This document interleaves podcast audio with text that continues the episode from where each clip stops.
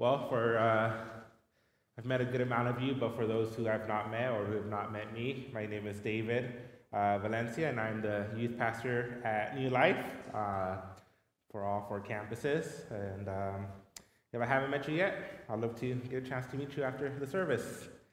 Um, yeah, so today we're gonna uh, be talking about Psalm 92. So my question for all of you as I begin is when is the last time you got super excited about something? Perhaps it was new clothing brand you found, a new piece of technology that came out, maybe even your food order. Um, I know for a lot of my friends yesterday with uh, the San Diego Comic Con, a lot of new Marvel movies coming out, and I just saw it all over social media. People talking about this trailer and that trailer and all these new things that are happening. And I think when we discover something new that we enjoy, uh, we just can't stop talking about it. Um, there's just something in us that's like, hey, I need to go tell everybody about this. And for me, when I think about, for example, food, uh, there's a sandwich place that I love in Southeast Portland, Eastside Deli. Uh, I discovered it one day in between classes, and I was like, whoa, this place is amazing. And I went there pretty much every week. And every time someone comes to visit me here in Portland, I take them there to try it. Uh, it's something, you know, I enjoy and I want others to enjoy as well. And so in today's psalm, we're going to see also how we as the righteous are called to proclaim that which we can also enjoy together, the works of the Lord. When we reflect on his righteous works, it should stir in us a desire to proclaim that which he has done. So the psalm begins with a, a reminder that this is a song for the Sabbath. This is a song that was to be played and sung on the day when people were resting from their works and reflecting on God's creation. It's a beautiful thing that together we can reflect on this psalm on a day when we rest from our work and when we gather in fellowship with each other, edifying and building one another up. The first five verses are a reminder and a call to glorify the Lord for all that He has done in our lives. So it is good to give thanks to the Lord. And uh, what I love about the usage of the word Lord, and I say this pretty much every time I talk about this, so you'll hear it many, many more times from me. But it's that the name Lord is uh, the actual name for God in Hebrew, Yahweh. Um, so this worship is it's personal worship that is given not just to any God or any Lord, but to Yahweh Himself. And names names hold much. Uh, they they held much power in those days. If you knew the name of a deity, you could have some control over it. But unlike other gods and goddesses who were given their names by their worshippers, the Lord is the one who chose to reveal his name to Abraham and to Moses and to the people. So we see that worship is dictated on his terms, not on the terms of the people. So the psalm goes out directly to Yahweh, um, who is the source of worship. And the next name that we see tied in for God is the Most High. To sing praises to your name, O Most High. El Elyon, the God Most High. And this was the title that was often given to uh, Baal by his worshippers, that he was, he was a Canaanite god who was the Most High. But here we see it linked to the covenant name of God. And so the psalmist is saying, No, there is no other God who is worthy of this title. Only Yahweh, only the God of the Hebrews. He is the Most High God. It, it, it's a taunt to those who worship other gods that their God is lesser than Yahweh. When we come together to worship and give thanks to God, when we pray to Him, when we, you know, blast worship music in our cars, hoping that nobody else can hear us on the road, we are giving thanks and singing praise to the God Most High. We are declaring that there is no other God who can compete with Him. There is no other God who can take His place. They're all useless. We pledge our loyalty to the God Most High. And so we go on to see that this isn't just, you know, something that's done in the morning or in the evening. This isn't, you know, I worship God in the morning, do my little devotional, and then go about my day. And, you know, I think it's easy for a lot of us to fall into uh, that, that style of living. You know, we, we read our Bible quickly before we head off to work, before we head off to school, get busy with friends and family, come back home and try to relax before we go to bed. And, you know, God had those few minutes in the morning and that was it. Uh, or maybe you're more of a night owl like me and, uh, you know, you get up with just enough time to go to work and then you come home and you relax and cook dinner and then it's like, oh, let me uh, get some Bible reading and prayer in before I go to bed. But what we see here is that this isn't that we're not, we're not called to place God on the fringes of our day. We're called to worship God throughout the whole day. It says, uh, the psalmist envisions, you know, uh, those who praise God to declare your steadfast love in the morning and your faithfulness by night. So this worship of God it goes from the moment we open our eyes to the moment we close them again. When, when we wake up, we think about the steadfast love of God. We can give him praise because his mercies are new every day. And uh, this word for steadfast love, you know, it's uh, every seminary student loves to hear because it's like, oh, let me show off my knowledge. Um, but the word for steadfast love, it, it refers to the covenant love that God has for his people. It's a steadfast and unchanging love that will never be broken. And so this is what, like, the first thing that should be on our minds when we wake up. Thank you, Lord, for another day. Thank you that your love kept me throughout the night. Thank you for, for the, your new mercies that you showed to us with the rising of the sun. And by night, we think about his faithfulness. When we come home at the end of a long day, you know, when your kids finally fall asleep and there's some quiet time in the house, it should be a moment to reflect on the faithfulness of God, on how his mercy and love was with us throughout the day. And for me, there's just something about the stillness and the quiet of the dark and of the nighttime that I love. It's just the world is quiet. And those are good times for us to just think about God's faithfulness and I, and I can sit and you know, I can stare out the window onto the street and I can reflect on how God's faithfulness has sustained me throughout my life. And so, um, and it causes, you know, prayer of praise uh, as I go to bed. In the morning, I can wake up and I can think about His steadfast love. And so, our worship should be around the clock from the rising of the sun to the setting of the sun. There is no time that God isn't ready to hear our praise.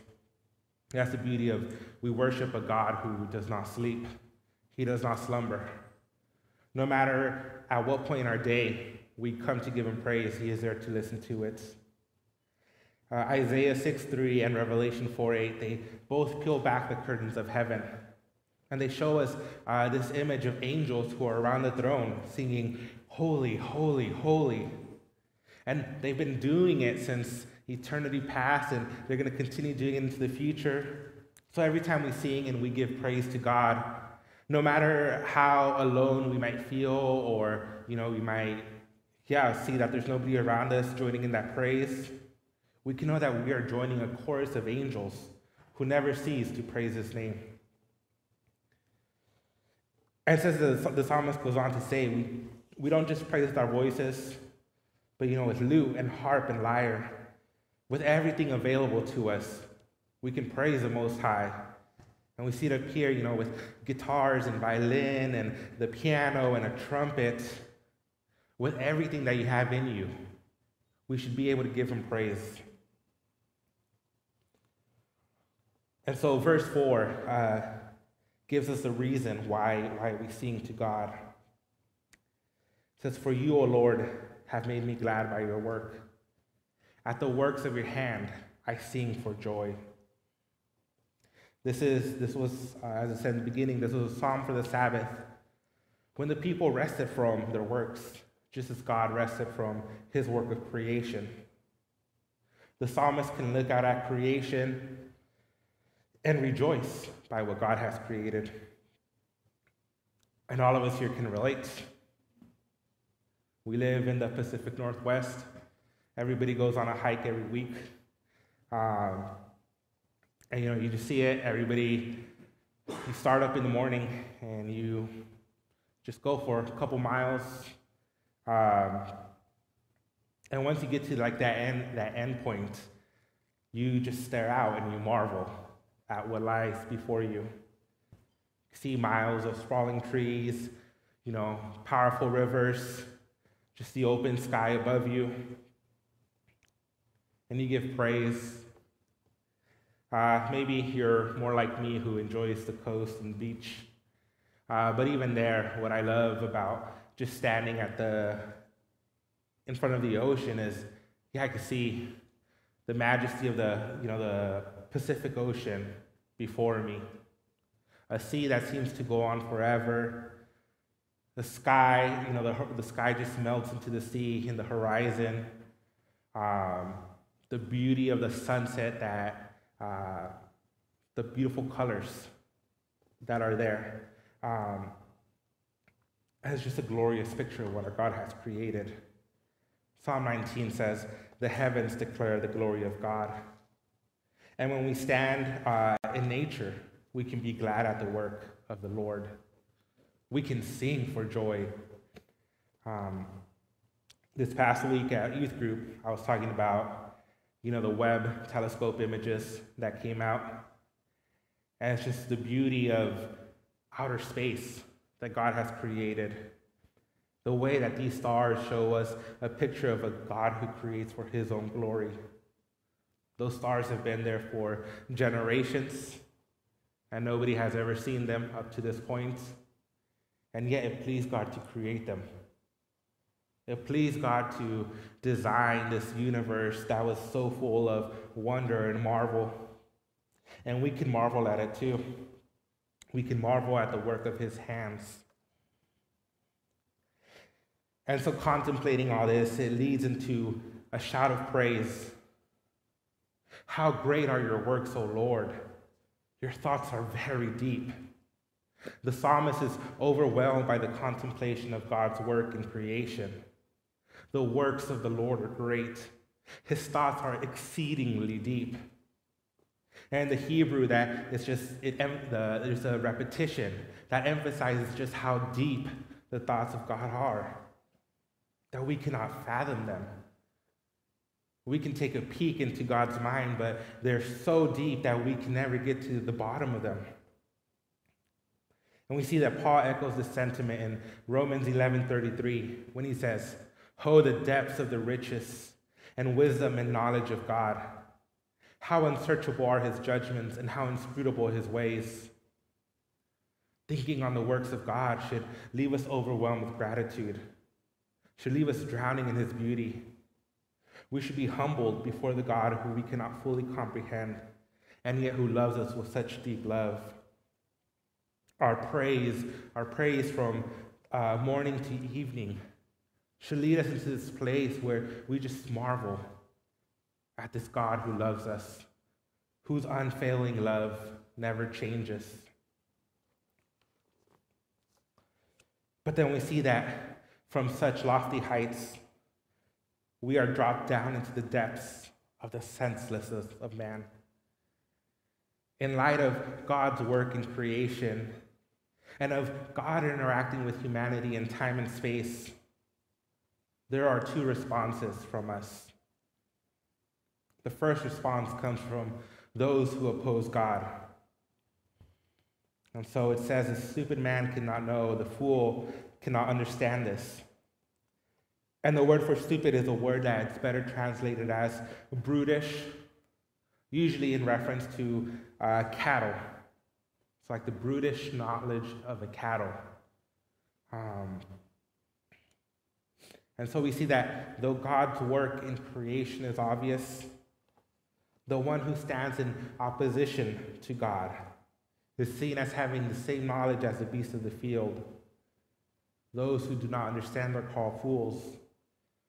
Psalm 14:1 The fool has said in his heart that there is no God. Those who do not know God cannot rightfully give him thanks for what he has done. Their knowledge is senseless. They are like Nebuchadnezzar, who lost his mind for seven years and lived as a beast out in the fields. They cannot understand the mind of God uh, or his works.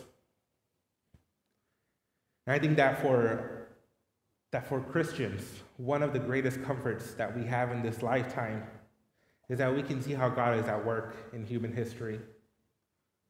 When tragedy strikes our lives, we can bring our grief and sorrow to the Father who understands and is there to help.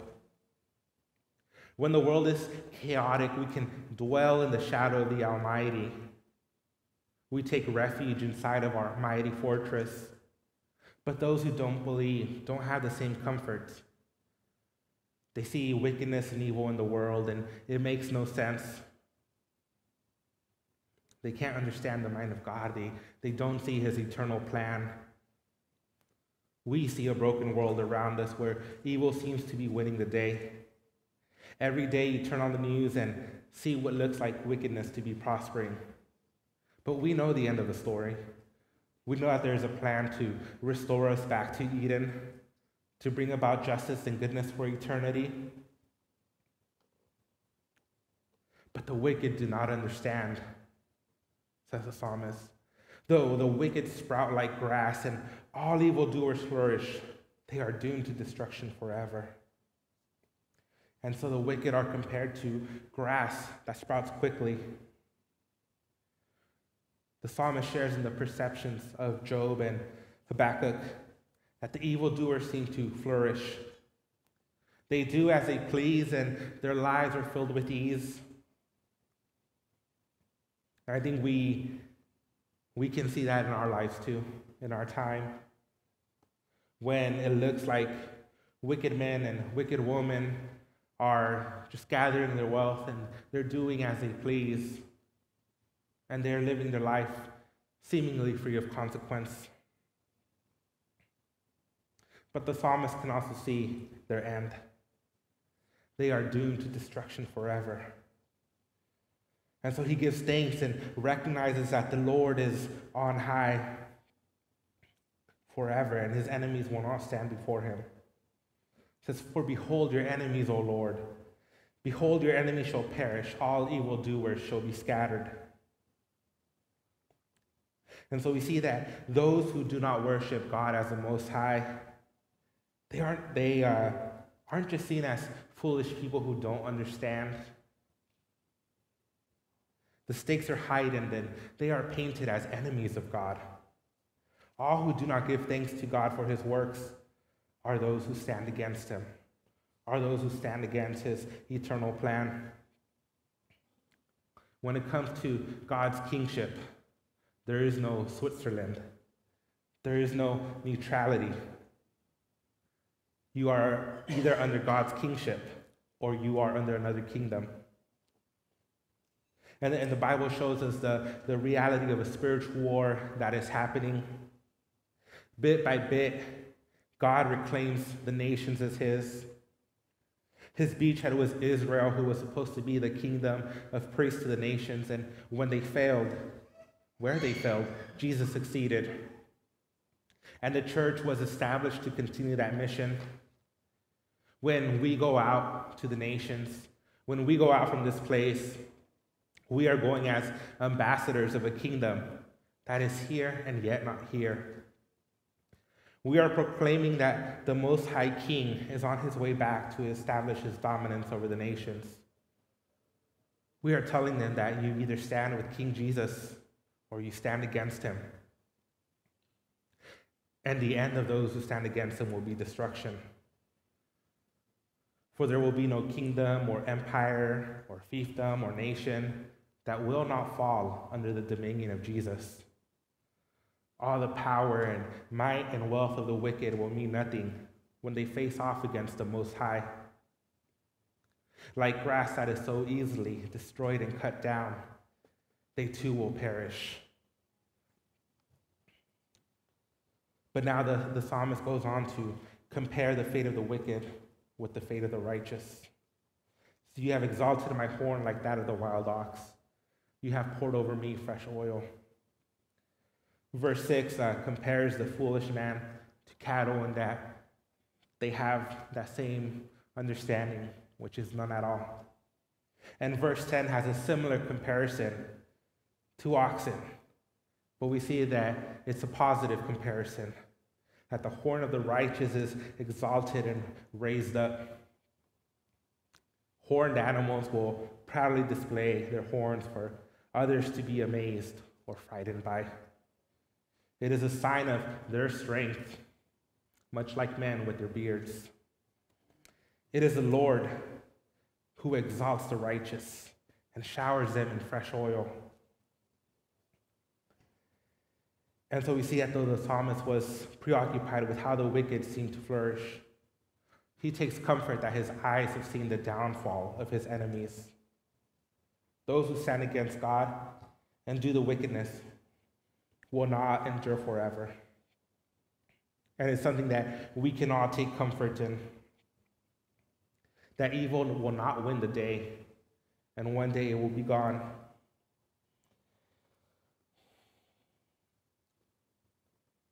Yeah, so he declares that, you know, my eyes have seen the downfall of my enemies, my ears have heard the doom of my evil assailants.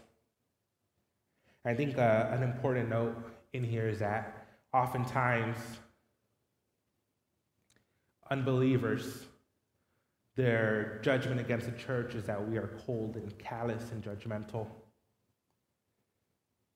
And so I would say that, you know, alongside the saints of old, alongside people all over the world suffering, we can pray for the kingdom to come in its fullness. But until it does, we are also called to proclaim the gospel to all who would hear. Because Paul reminds us that at one time we too were alienated from God. We too were his enemies. We too were the ones who were going to perish if not for the mercy of God. And so we can pray and we can hope that evil, uh, evil receives its judgment. But we should still go out to the world in pity and love, showing them a better way. And so then in the next few verses, we see, we continue to see the fate of the righteous. Whereas the wicked are like grass that is cut down, the righteous are like palm trees and cedars. It says they flourish like the palm tree and grow like a cedar in Lebanon. And as someone who grew up in Southern California, I am very familiar with palm trees. Long, slender trees.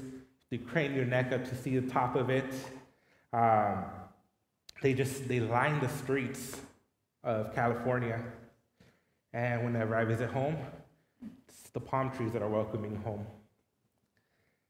And the palm tree in olden times was it was known as the most regal of trees for its appearance, for its usages.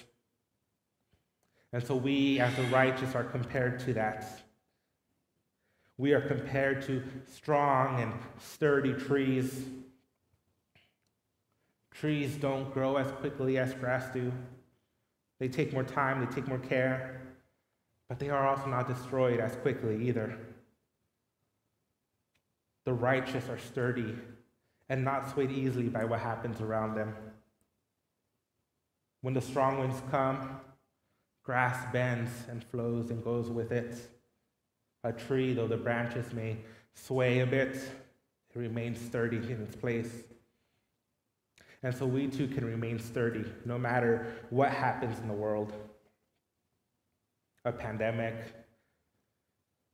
racial protests everywhere, an economy that seems to be spiraling out of control. The wicked can panic at what they see happening in the world, at all these changes that seem to be coming so quickly.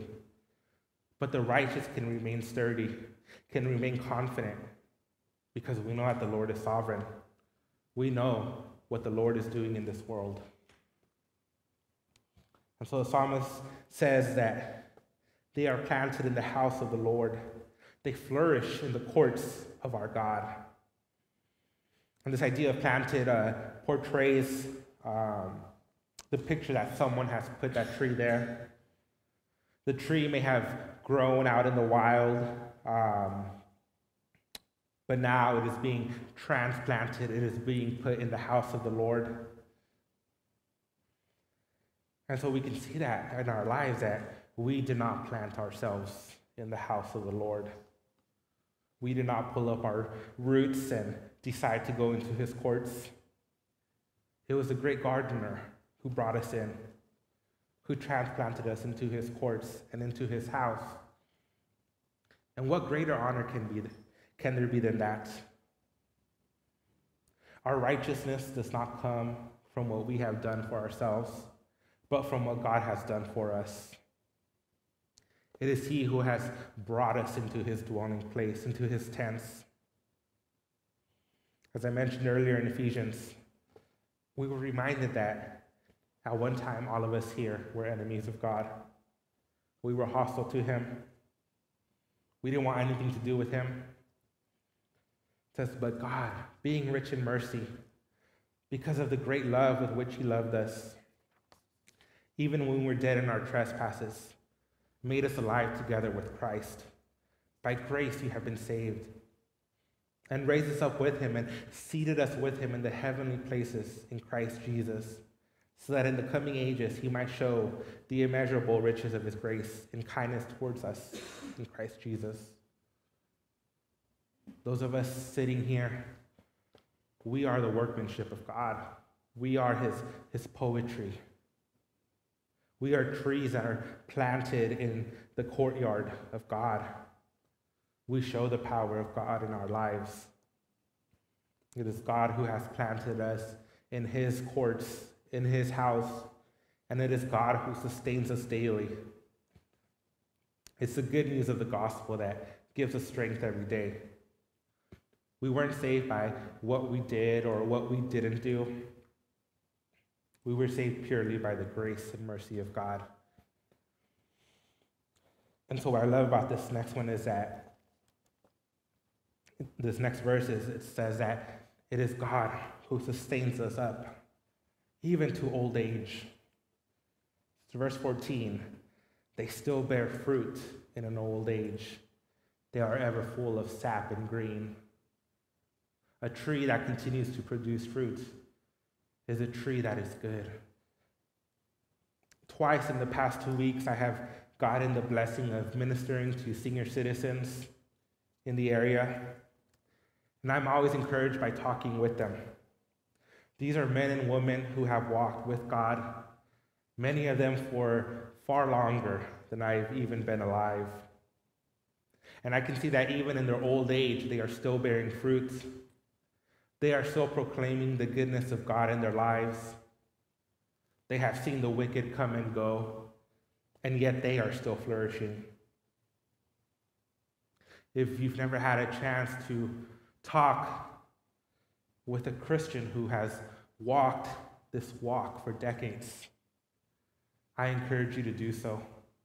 Sit down and listen to their stories and you know let them tell you of the works that they have seen God do in their lives. Let them encourage you. Because my hope is that one day, if the Lord should tarry, that we can all be in that place where we are bearing that fruit in old age, where we can command the works of God to the next generation. And together we can declare that the Lord is upright. He is my rock, and there is no unrighteousness in him. And so today, on this day as we rest together, as we fellowship with each other. We can think about God's work in creation. We can praise Him for another day where the sun has risen. But we know that creation isn't the greatest work that we've seen God do. Creation was marred, wickedness flourished, but God had a plan of redemption. In the person of Jesus, we see the way of salvation. We see how deep were the thoughts of God. As evil flourished and godly people throughout history, wrestled with God, wondering when justice would be restored.